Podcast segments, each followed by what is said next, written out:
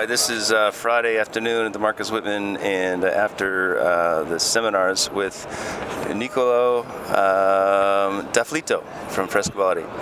Hey, CEO's Christopher Chan from Happy Hour Radio, and I'm here on a bus, um, uh, serendipitously on a bus with uh, the winemaker from Frescobaldi, Nico D'Afflitto, and uh, from Tuscany. Hey, N- Nico, welcome back.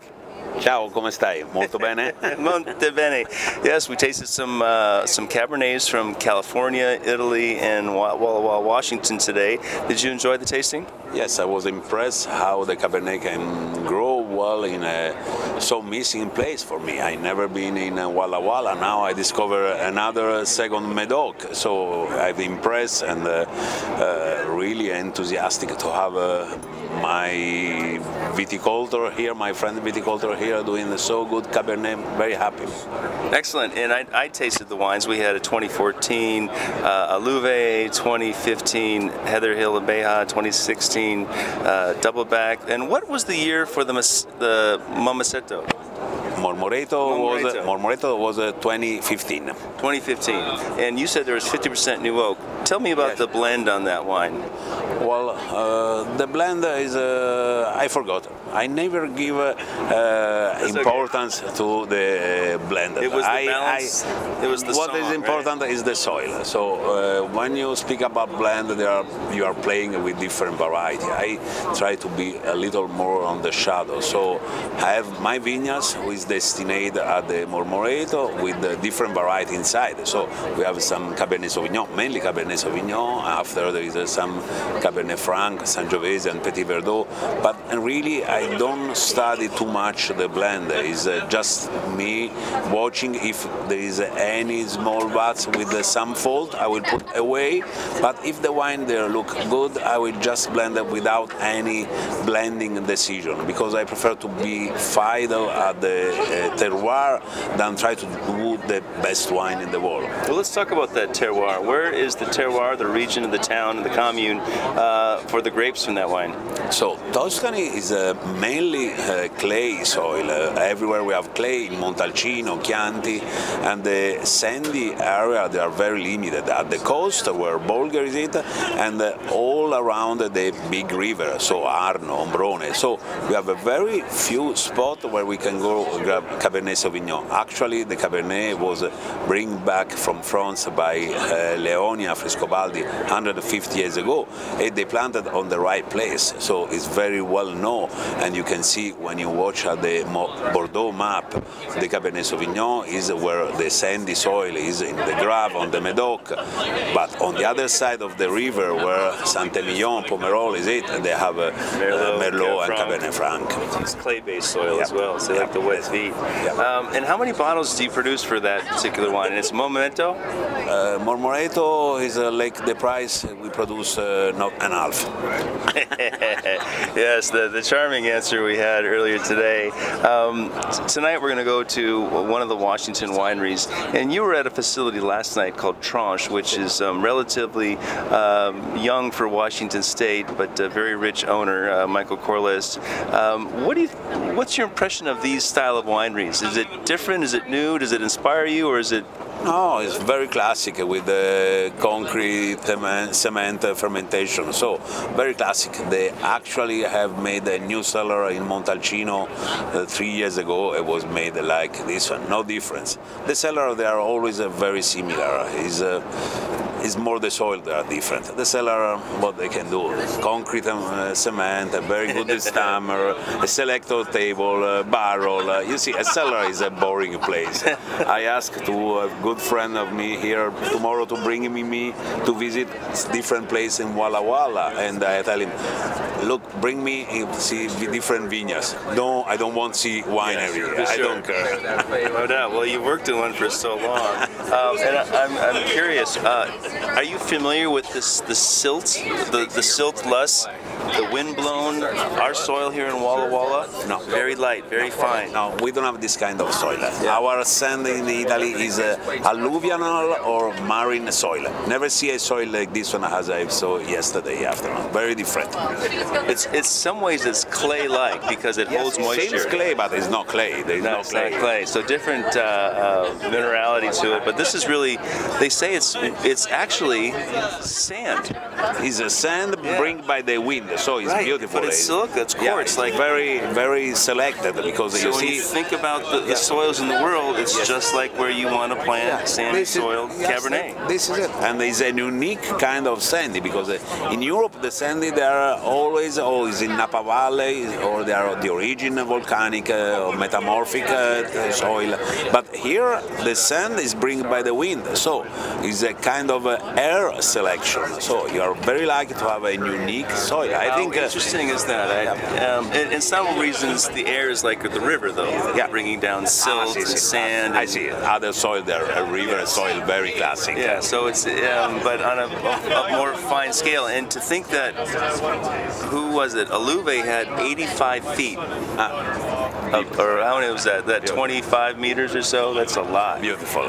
With the very deep soil, you have a very strong message in the bottle because uh, if the soil is very short, sometimes very difficult to give a, a strong uh, character the- to the wine. So It's interesting because we have the sandy silica quartz-based loess, but below is lava, basalt. sì, sì, basalt. And that's also a very unique terroir. And is there lava in Tuscany?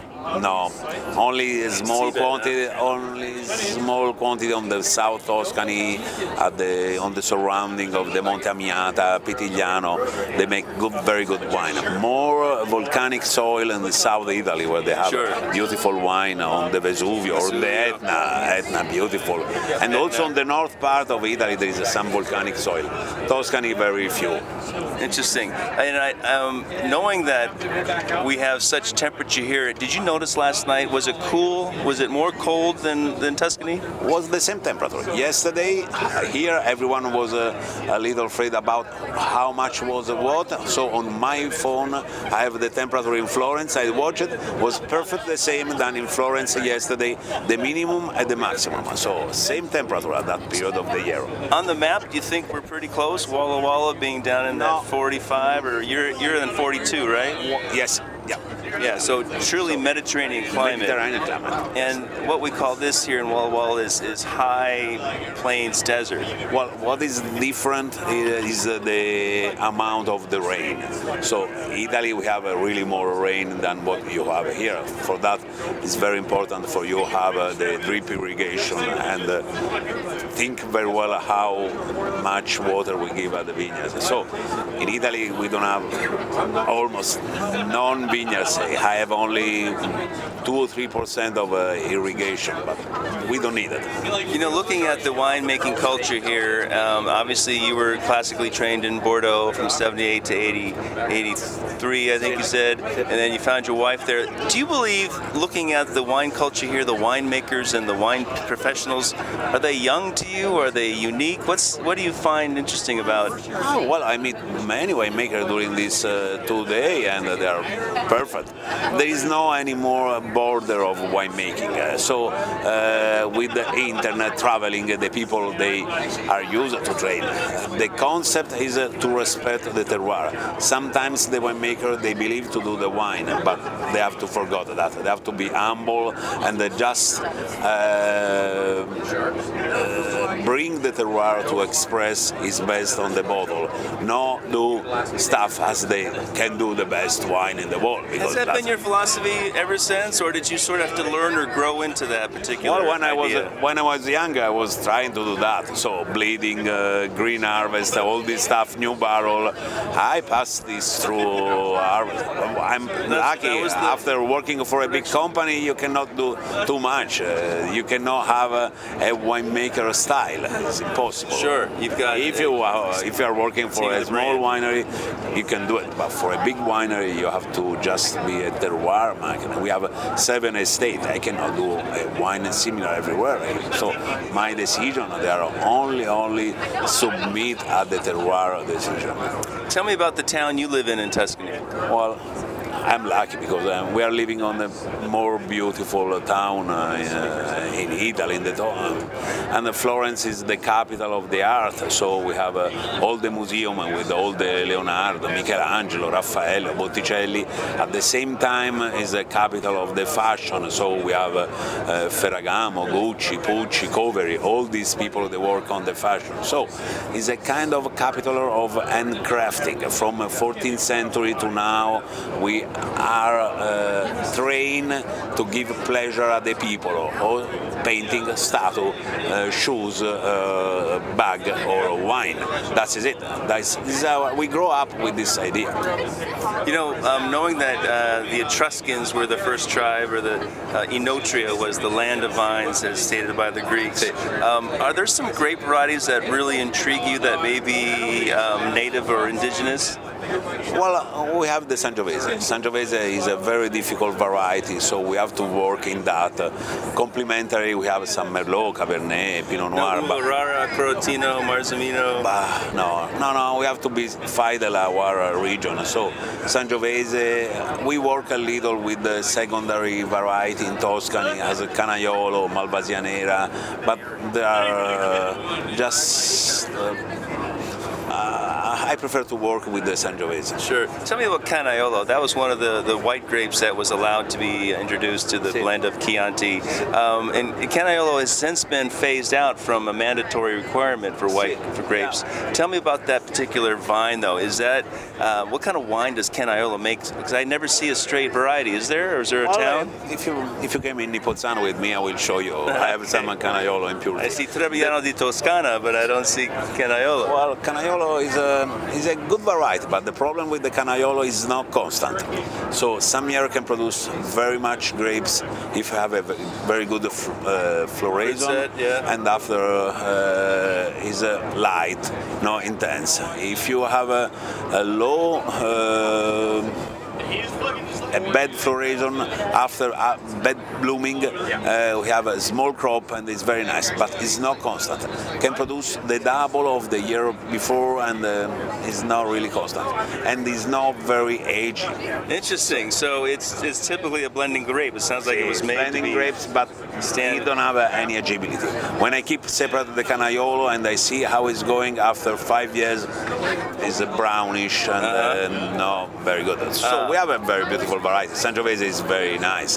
Yesterday I tested uh, Sangiovese in uh, on the testing. It was very nice. Oh yeah, who had yeah. that? That was uh, Doubleback. Double back out of Sangiovese. Yeah. Oh, interesting. Very nice. 2007 and. Uh, I don't know if my 2007 is uh, still alive as the. Really? Beautiful. Well, that's great. I'm always curious about, you know, because Tuscany is really warm weather.